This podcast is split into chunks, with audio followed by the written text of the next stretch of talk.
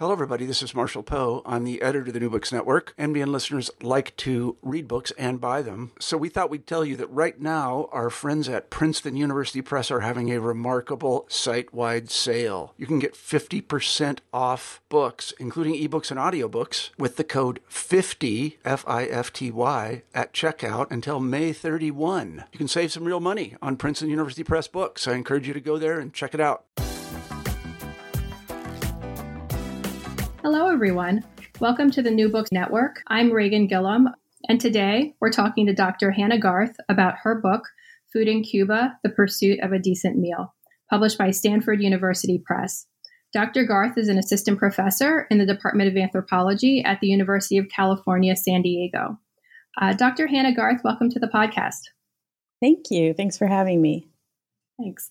Um, and so just to normally start, we ask people to, you know, talk about themselves, about your background, um, paths to researching and writing this book. Um, so anything you want to share about, you know, about yourself and about what brought you to um, to doing this, to doing this work. Okay. So that's always kind of a hard question for me because there's so many different things that could go into the answer. Um, it's one of the things that I write about in the preface to the book, and actually struggled a lot with the preface and like which aspects of myself and my um, academic background to put into the preface. Um, but I guess, you know, my interest in the topic of food in Cuba is of course scholarly, but it's also related to my personal background. Um, so I grew up in a low-income household in a small town in Wisconsin. Um, and some of my experiences growing up in that kind of setting made me really fascinated with the idea of socialism, uh, sort of the concept that the government should provide basic needs for people. Um, and I was observing that my family and the people that we were friends with and in our neighborhood didn't have the experience of having our government provide everything we needed. Um, so I was fascinated with this place where people would provide, where the government would provide free healthcare for people, free education all the way through college, um, and a whole other set of basic needs um, to ensure that people are able to survive. Uh, the first time that I traveled to Cuba was after I graduated from high school. Um, I actually went with my aunt. Uh, she subsidized the trip. And one of the things that I was really sort of befuddled by was when I got there and I started talking to Cubans about their experience with the socialist entitlement system, they uh, complained about it and said that it did not meet their expectations and that it was kind of a joke. And they wanted better systems, um, better socialist systems, not necessarily capitalism. Um, but I found that conundrum to be really fascinating um, as a, you know, just coming out of high school. So at, when I was an undergraduate, I went to Rice University. I majored in anthropology, policy studies, and at the time it was called Spanish, but they've since changed the department to Hispanic Studies. Um, I was still interested in these kinds of questions about how people uh, struggle to get by and how people make systems work for them, um, or how systems don't work for people. Um, so I majored in anthropology, but after college, I wasn't really sure what I wanted to do. I thought maybe I was interested in doing essentially applied work. Um, so I got a master's in public health, um, and I did some work doing implementing nutrition programs um, and studying community health workers. Um, but the thing that really had an impact on where I went in the future was that I that during my master's in public health, I had a job working at Harvard Medical School. I was a research assistant to Arachu Castro, um, who is a medical anthropologist and at the time was working on a Cuba-based research project. So as part of my work on that project, I realized that food access was a really big issue for a lot of Cubans, um, not just low-income Cubans, but also Cubans that would be considered middle class or Cubans that have a lot of money. Um, and it seemed to me that it was a topic that they always wanted to talk about, whether it was something they were complaining about or it was something that they were sort of celebrating and being joyful about. Um, so it was that experience that really made me decide to get my PhD um, and to focus on Cuba for my doctoral work. I went to U C L A, uh, where there were not a lot of people working in Cuba at the time. Um, there was Mark Sawyer and Robin Derby, um, but in anthropology, there weren't a lot of people working on Cuba. So I became involved with uh, the U C Cuba Academic Initiative, which is a network that connects all of the Cubanists across the U C campus. Um, and that group really um, helped to solidify my path to Um, being able to do research in Cuba and figuring out like what the important questions that Cubanists are asking, um, and really piecing together being able to do a, a full-blown research project there. Mm-hmm. Thank you. Um, and so you you talked about being um, attracted to Cuba because of its um, you know socialist system, and so I was wondering if you could also sort of orient us to to that system in Cuba, like so kind of set the stage for for us. Um, so could you explain socialism as it pertains to to your particular project, um, and also in the book you you talk about, I mean the the, the people that you're working with in the book are working in the midst of um, food shortages. And and also trying to navigate the rations that they receive from the state, um, and so I was wondering if you could um, you know give us explain that for us, that background, um, and then also ex- uh, just describe Santiago, the city in which you undertook the research.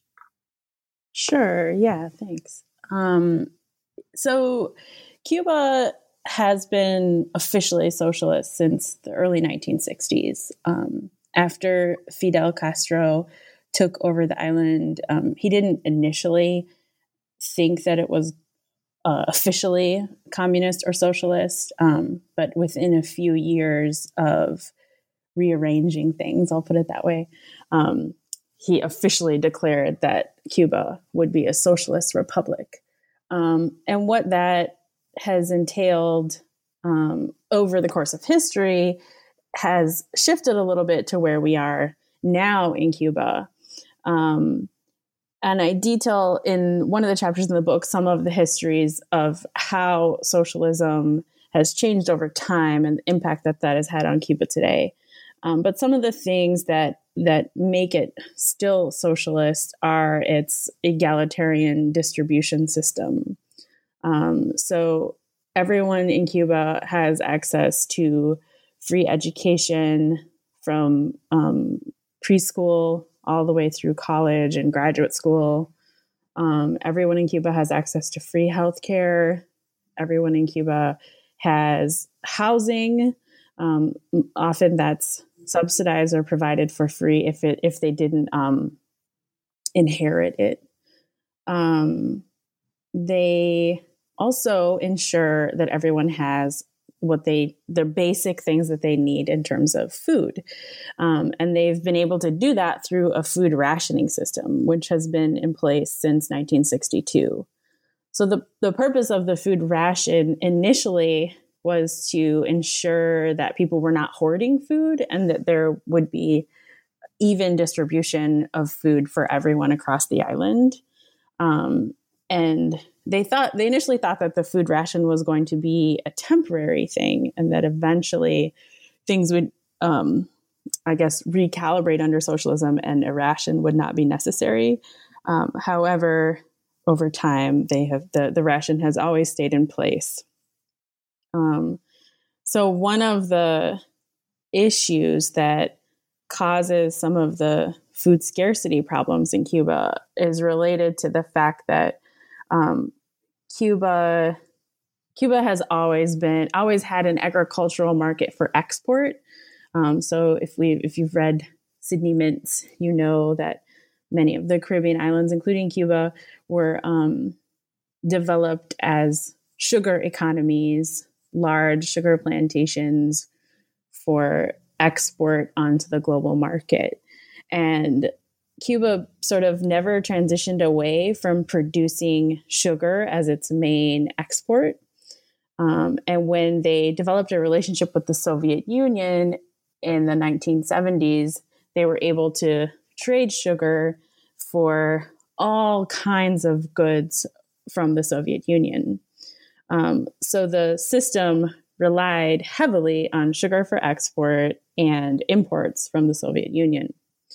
When the Soviet Union collapsed uh, in the late nineteen eighties, early nineteen nineties, Cuba lost its major trade partner, and the sort of foundation of the socialist system there completely collapsed, and they entered what they call the special period and time of peace.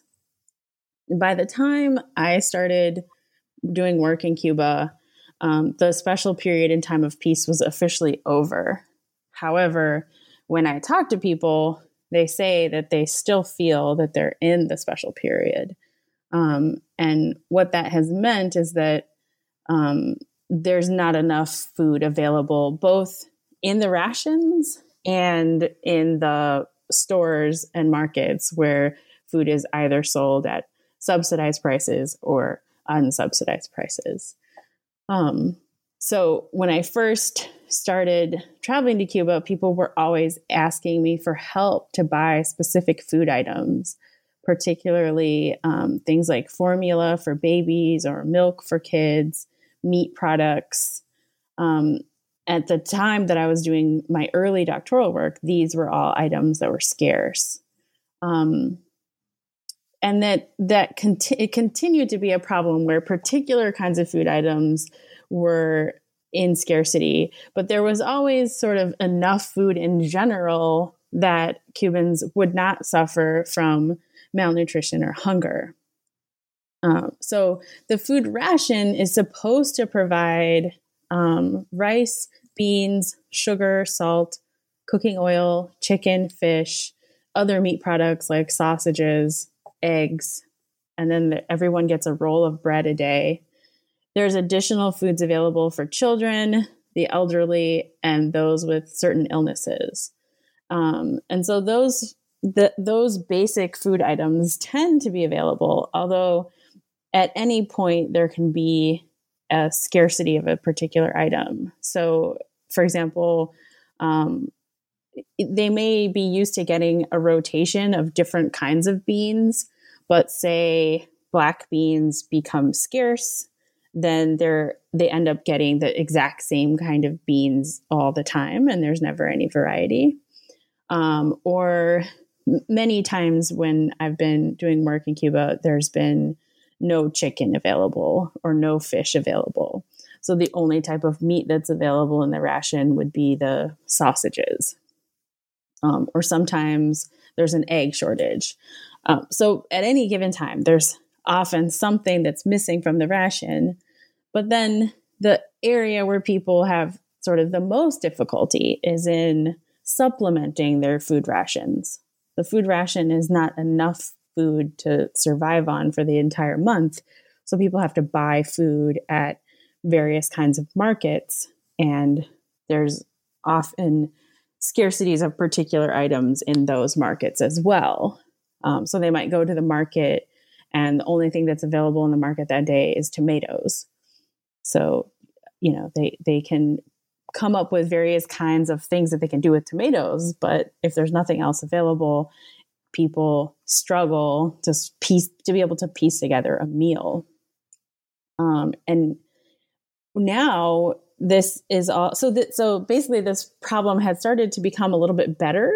Uh, Cuba's economy was sort of on an upswing, um, with the warming of relations with the United States and an influx of money coming in from tourism, uh, with favorable policy relationships with the United States and other places under Obama, things were doing better. And then a combination of um, a shift in geopolitical relationships after the election of Donald Trump and an increased difficulty in trading both with the United States and with third-party countries, um, because Trump activated a part of the embargo that hadn't really been activated before, um, as well as issues with COVID nineteen. There's been a huge um, upsurge in the number of food shortages that Cubans are facing now. So again, we're seeing people having to line up for hours in order to try to access meat, um, or just having scarcity of food at markets across the island. And so these conditions of food scarcity exist across the island, but I found that they tend to be more extreme in Santiago, where I work. Um, Santiago is on the eastern side of the island. It's five hundred miles away from Havana. Um, it is, it is known to be a Black city with vibrant Black culture. So it's known for its carnival celebrations. It's known for music, dance, religious ritual culture. Um, and so for two reasons, for its distance from the capital, where given Cuba's centralized economy and centralized distribution system, and given long-standing um, institutionalized racism against Santiago as a Black province and against the entire eastern region of Cuba as having a majority Black population. Um, there have there are long-standing inequalities between the eastern side of the island and the western side of the island, and that exacerbates the food shortages that that we see everywhere. So they are worse. They tend to be worse in Santiago. Mm-hmm. And so, um, so moving on to the to the ideas of the book and. Um, And the idea of like a, of a decent meal, and in in acquiring and putting together a decent meal in the midst of these shortages. Um, when I was reading your book, it, I couldn't I couldn't help but think about the the Marxist phrase, like, for each according to their ability, to each according to their need, and um, and the idea that, you know, a communist system should be able to provide, you know, for everyone's needs, which I think is kind of what you described as well, um, in the, you know, when I when you talked about. Um, socialism. And, um, and it, it just reminded me of in classes, um, with students, um, discussing this idea of a need and what distinguishes it from a want. And when you kind of hold those, when you put those ideas under greater scrutiny, a, a need and a want can, can become very complex and become blended. It's not really clear what, sometimes what is a need and what is a want. Um, And so with uh, Cuban socialism, um, I thought that your book, you know, brings this idea that, you know, the issue of culture, history, and context um, informs people's understanding um, of their of their food needs. So you you complicate the idea of a of a need um, and how people, you know, ascertain, um, you know, what they what they need and what their and what their food system is providing for them. Um, and so I was wondering if you could talk about this idea that you have, the politics of adequacy and the idea of a decent meal, um, and how your research participants were defining or, or understanding um, a decent meal. Yeah, yeah, those are exactly the kinds of things that I grappled with as I was writing the book, and that I hope that the book starts to get people to think about how complex the the difference between a need and a want actually is. Um, and it's exactly what the Cuban families that I work with uh, talk to me about and and try to communicate with me to me in various ways. Um, for them, the question becomes who determines what a person's needs are, um, and in making that determination, what kinds of structures and systems do they set up? Um, so Cubans have this tongue-in-cheek saying that Cuba is a place where nadie se muere de hambre. No one dies of hunger. And the, they're it, they're joking about it. It's true that no one dies of hunger, or it's, you know, it's true that very, very few people die of hunger. Um, but the the sort of underlying joke is that although people do not die from hunger, what do they go through in order to ensure that they survive? Um, And most people that I talk to feel that they actually need more than just the bare minimum to survive. Um, so they, th- I mean, there's, there's a whole host of different things that people argue that, that they need beyond basic survival. But some of the things include being able to access quality foods. Um, so one of the issues that consistently comes up for Cubans is that the food in the rations is is nearly going bad, like nearly going rancid. It's not quite going bad, so you're able, you are still able to consume it. But Cubans have this sort of constant fear that the food that they get from the rations is going to go bad or be bad and make them sick. Um, and they have no, there's no way of really assessing whether or not the food is, like how old the food actually is, because the government doesn't tell them how old the food is. Um, another, like th- another thing that they assert that that is a need is the need to be able to consistently access food and not have erratic shortages. So if they are supposed to get chicken every three weeks, they want to know that they're going to be able to get chicken every three weeks and that the chicken is not going to be replaced with the same sausages that they had last week and the week before and the week before, which is another part of what people assert is important to their food needs, which is food variety. Um, being able to know that they will not have to consume the same thing every single day over and over again. Um, and probably most importantly, what the people that I work with assert is, is a central food need is their ability to prepare meals that they connect with Um, on a familial, social, and cultural level. So what I what we're calling a decent meal. So to be able to put together a meal that has that that Cubans see as categorically complete. So something that has rice, beans, a tuber, um, meat, and a vegetable. And to also be able to sort of change up the constitution of what each of those is. So if you have black beans one day, you'd have red beans another day. You might have uh, chícharo or mung beans another day. Same thing with meat. You'd be able to have pork, chicken, fish. Um, so the ability to put together a meal that has all of those parts and is has Uh, sig- enough variety that people are not getting sick of eating the same thing every day is what Cubans assert is their need for the for their basic ability to consume food. And I've used the framework of the politics of adequacy to understand how Cubans grapple with this, the deficit between what the system provides, which keeps them alive, and what it is that they feel that they need, which is a more holistic understanding of food consumption and an ability to continue their food traditions and, and pass those food traditions on to future generations.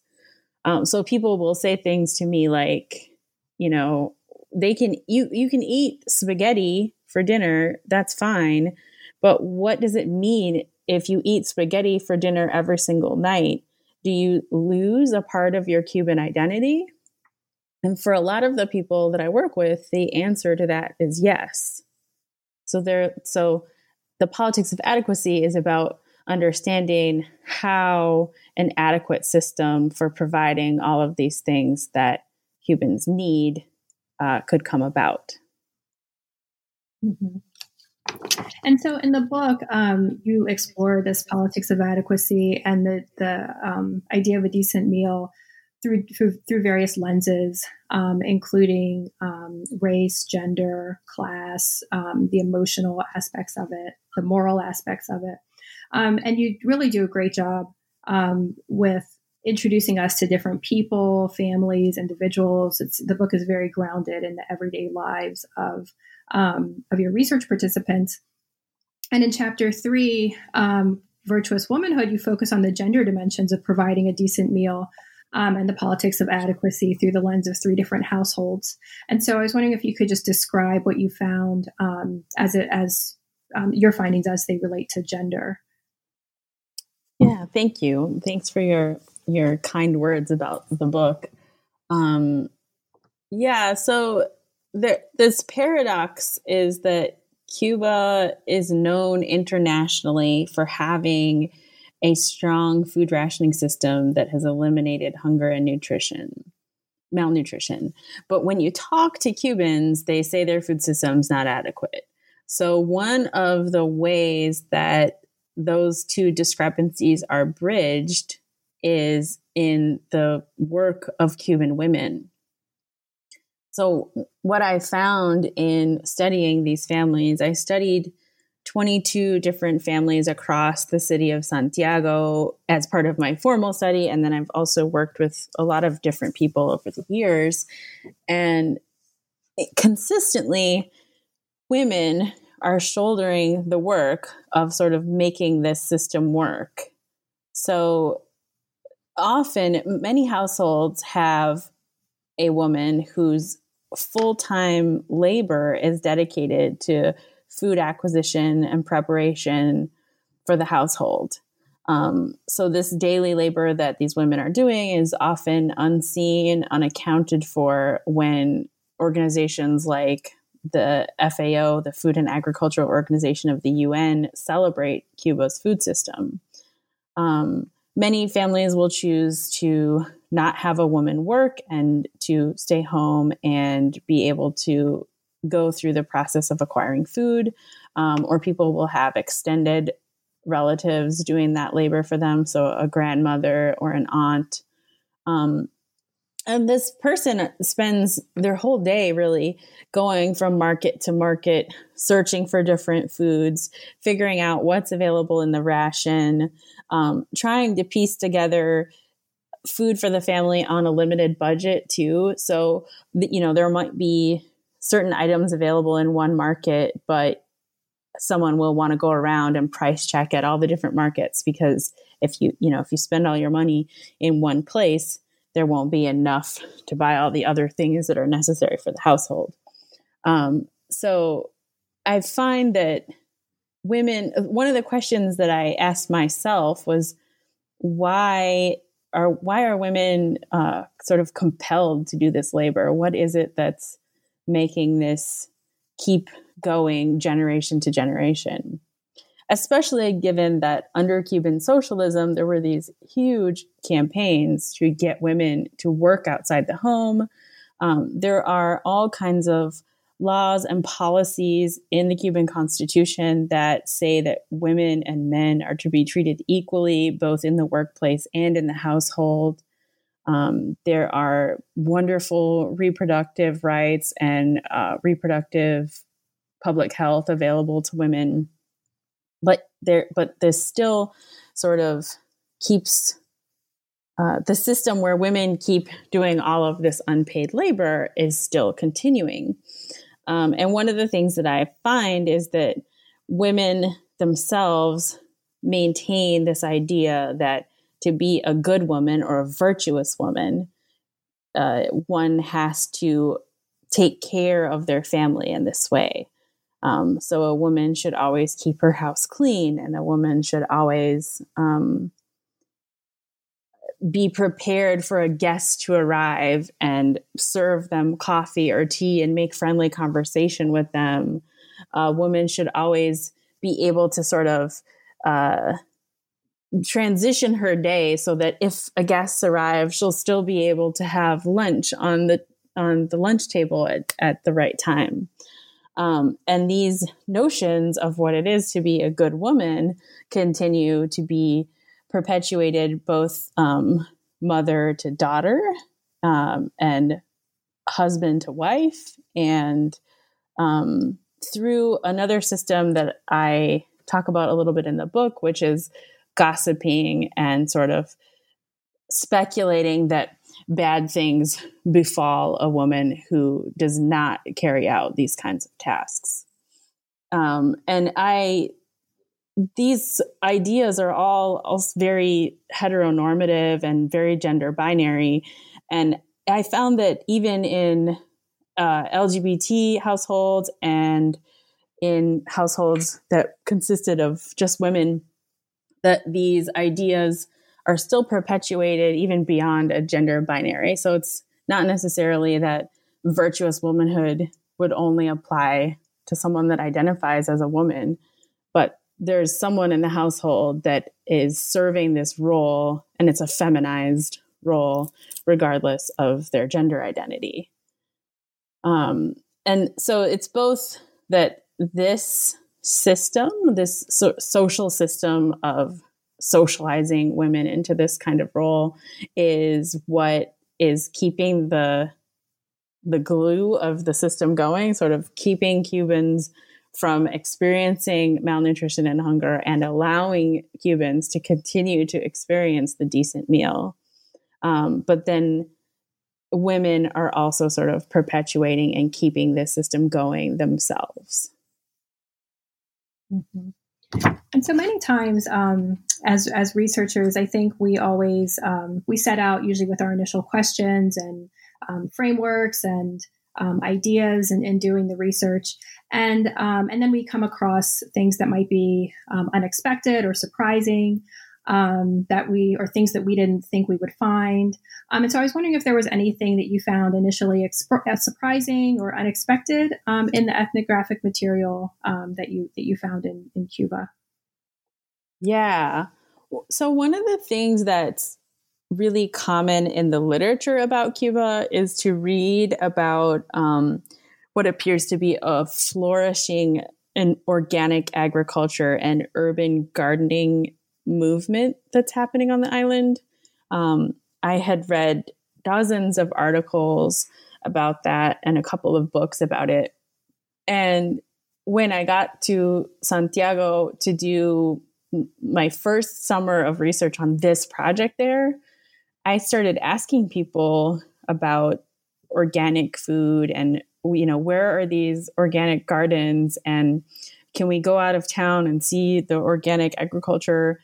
And everyone was just like, what are you talking about? Like, we have no idea what you're talking about. Um, so there was a lot of literature that was, that really was based on a small movement that was happening in Havana. Um, so there are uh, urban gardens and there is organic agriculture happening in Cuba. But the impression that I had was that it was, you know, everyone was eating like these very delicious organic salads with every meal. Um, but when I was actually asking people about it, that was not the case at all. Um, so that was one of the things that was surprising and unexpected, but over the years it started to make sense that like this, that was a sort of small niche community, and that the vast majority of Cubans are eating, um, imported foods. So Cuba imports anywhere from sixty to eighty percent of the food that's consumed on the island. Um, and most Cubans don't have a lot of vegetables in their diet. It's not something that's um, historically or culturally significant in Cuban cuisine. It's true that it's important to have some vegetables, um, but to eat like a, a giant organic salad is not something you're going to see in most Cubans' households, although it was what I had sort of come to expect from the literature. Um, so that, you know, the, the first summer that I was there, I went around and I asked everybody about these organic gardens, and I finally got someone to help me locate one outside of Santiago, and we went out to it. Um, and I, it was, I don't know whether it was a particular moment in the growing season or whether this was normal, but when we got to the garden, there was nothing growing in it. And there was a worker asleep in a wheelbarrow. And so I, that is the impression that I have of how Santiagueros think of this um, organic agriculture movement as it as it plays out on their end of the island, at least. um, but there were all kinds of other sort of unexpected ethnographic moments uh, throughout the experience. And I think that that's part of what, that's part of what anthropologists do. That's part of our process, is to, you know, be surprised by things and then figure them out. Mm-hmm. Yeah. And so shifting to the, to the ethnography of the book, um, throughout the book, we see you, you know, you're like accompanying various people and families in the process of acquiring food.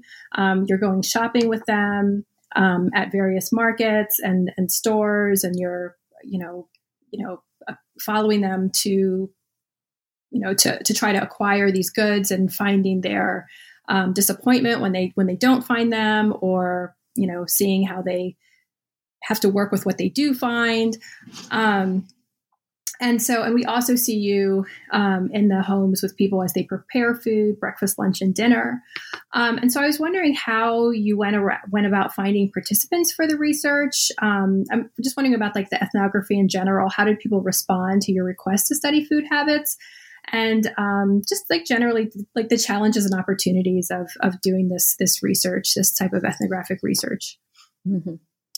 Um, so my visa to do research in Cuba was sponsored by an organization called La Casa del Caribe, uh, which is an institute of Caribbean culture in Santiago. And at the time, they were the main place other than the university that could sponsor foreign visas. And they helped me, they introduced me to the first few households that participated. Um, and after that, I either started to find them on my own through just talking to people about what I was doing and asking people if they were interested, or the initial households that I studied would recommend to others that I work with them. Um, what this is what they call snowball sampling. Um, it, it was, once I got the first few households, it was easier to get other households because they could kind of tell each other what their experience was. Mm-hmm. Um, but people, people thought that it was very strange. Um, it's not very common for anthropologists to study food consumption in, in Cuba. Um, and people, I think a lot of people sort of didn't believe me, um, or they just thought it was completely ridiculous that a United States university would allow someone to come to Cuba and just watch people make food. Um, I have one friend that always makes fun of me saying that I got my doctorate in rice and beans. And so as I was, um, I was reading the book during the beginning of the pandemic um, here in the United mm-hmm. States. And um, I... was um, thinking about, like, as I as I was reading your book, um, I was sort of experiencing the sort of, te- you know, temporary, um, I guess, disappearance of food that I thought was staples, you know, here in the United States, like flour, butter, sugar. Um, and and so I'm experiencing that um, as I'm reading your book. And so your book sort of oriented me to this process of acquiring food and, you know, what you do in the face of food when it's not, when it's not there, I guess. Um, and how you go about trying to substitute or find, um, find other things. Um, but, but your, your book kind of, it just oriented me to this, you know, to, to really think about this process of food acquisition and the complexity of it and how it's different for different people. And so while that was, you know, temporary, probably exceptional for the United States, um, you know, your, your book, um, the people in Cuba, you know, are living under that as a more, as a consistent, um, you know, situation. Um, but, but I wanted to ask about the implications that you see, um, the, for the book having in Cuba, um, and beyond, because th- those were some of the implications for, just for me in that moment. But, um, what interventions do you see the book making, or the implications that the book's arguments have? Yeah. Yeah. I think that it was sort of, for me, also a silver lining of the book coming out at the same time as COVID nineteen was affecting food access in the United States, because I do think that it allows people to relate in ways that they wouldn't have been able to uh, without experiencing the the temporary food shortages that we had here. Um, it also, like, the lens of understanding food acquisition is a part of what I argue in the book. And I think for a lot of Americans, the process of food acquisition is really taken for granted. We just go to the store and buy food, and we don't think about what it would mean if we couldn't go to the store and buy food. Um, or at least we didn't until the the effects of COVID nineteen changed how we accessed food. Um, but in terms of effect, the book having an effect on Cuba, I, you know, one of the things that I hope that the book makes clear is that even in situations where everything appears to be fine, people seem to be accessing their basic needs. Behind the scenes, people can really be struggling and going through difficult times to access what they need. And I think we really need more research that illuminates the process of how people struggle to get by as different systems are inadequate for providing what they need. And honestly, when I think about whether the book will have an impact on Cuba or the Cuban food system, I, I don't think it will have much of an impact. Um, I've given a few talks on the island about this book, and while I think the book was well received, I don't think anyone is sort of it, gonna take this book and bring it to the policymakers to get them to sort of change the provisioning system. And, and part of that is because from a policymaker's perspective or an economist's perspective or a politician's perspective, the food system does what it's supposed to do. It keeps people alive. Um, and they may not yet be on board with the idea that food systems should do more than that. And I think that that's particularly true.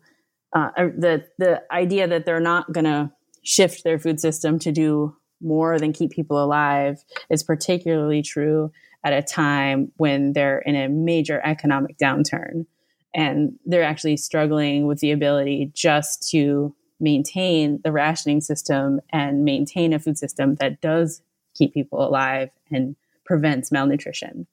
Um, so now is probably not the time to be arguing that people need to have even better food access.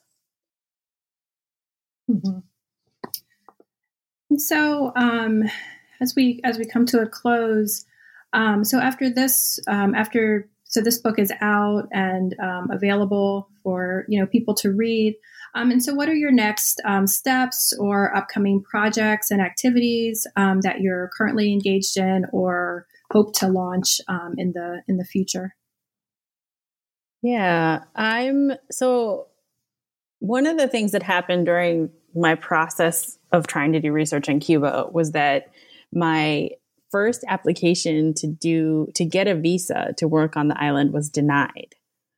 And when that when I was denied a visa, I started developing another another research project.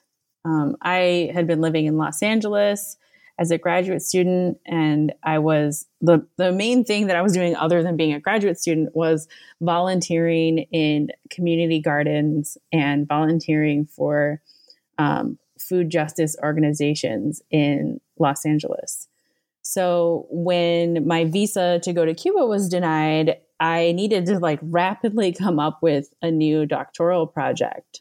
So I developed a project that studied the food justice movement in Los Angeles. Um, and I started working on that in two thousand nine. I worked on it full time for several months. Um, so I established relationships with different organizations across the city, um, was going to all kinds of food workshops and meetings and events. I started conducting interviews. And then like right when I'm in the middle of the, the good parts of the project, I hear back from Cuba that my visa to work on the island was approved. Um, so I dropped everything with that Los Angeles project and I went to do the research that people can read about in the book. Um, but then when I returned to Los Angeles, I found that you know, I, I wanted to go back and volunteer at these gardens. Um, and also that they wanted me to come and talk about my experience in Cuba. A lot of places were interested in hearing more about the organic gardens that they had read about. Um, so I sort of would talk about organic gardens a little bit and then talk about these other problems that I found Cubans encountering. So anyway, so I fell back into doing this research on the Los Angeles food movement. And I've been doing it slowly ever since then. Um, this year, this past school year, I was on a fellowship from the Woodrow Wilson Foundation, and I was able to focus more on that Los Angeles-based research. And it will turn into my next um, solo-authored book. I started writing it. I don't know how long it's going to take me to finish writing it. Um, but one of the first publications to come out of that research will be out in a book that I co-edited with Ashante Reese, who's now at U T Austin. Um, the book is called Black Food Matters, Racial Justice in the Wake of Food Justice. Um, and that's with University of Minnesota Press. And it'll be out, uh, I think, in October. Great. So we'll look forward to that. Um, so thank you so much for sharing your insights with us about your book, um, Food in Cuba. Thank you so much for, for being a guest on the show. Yeah, thank you for having me.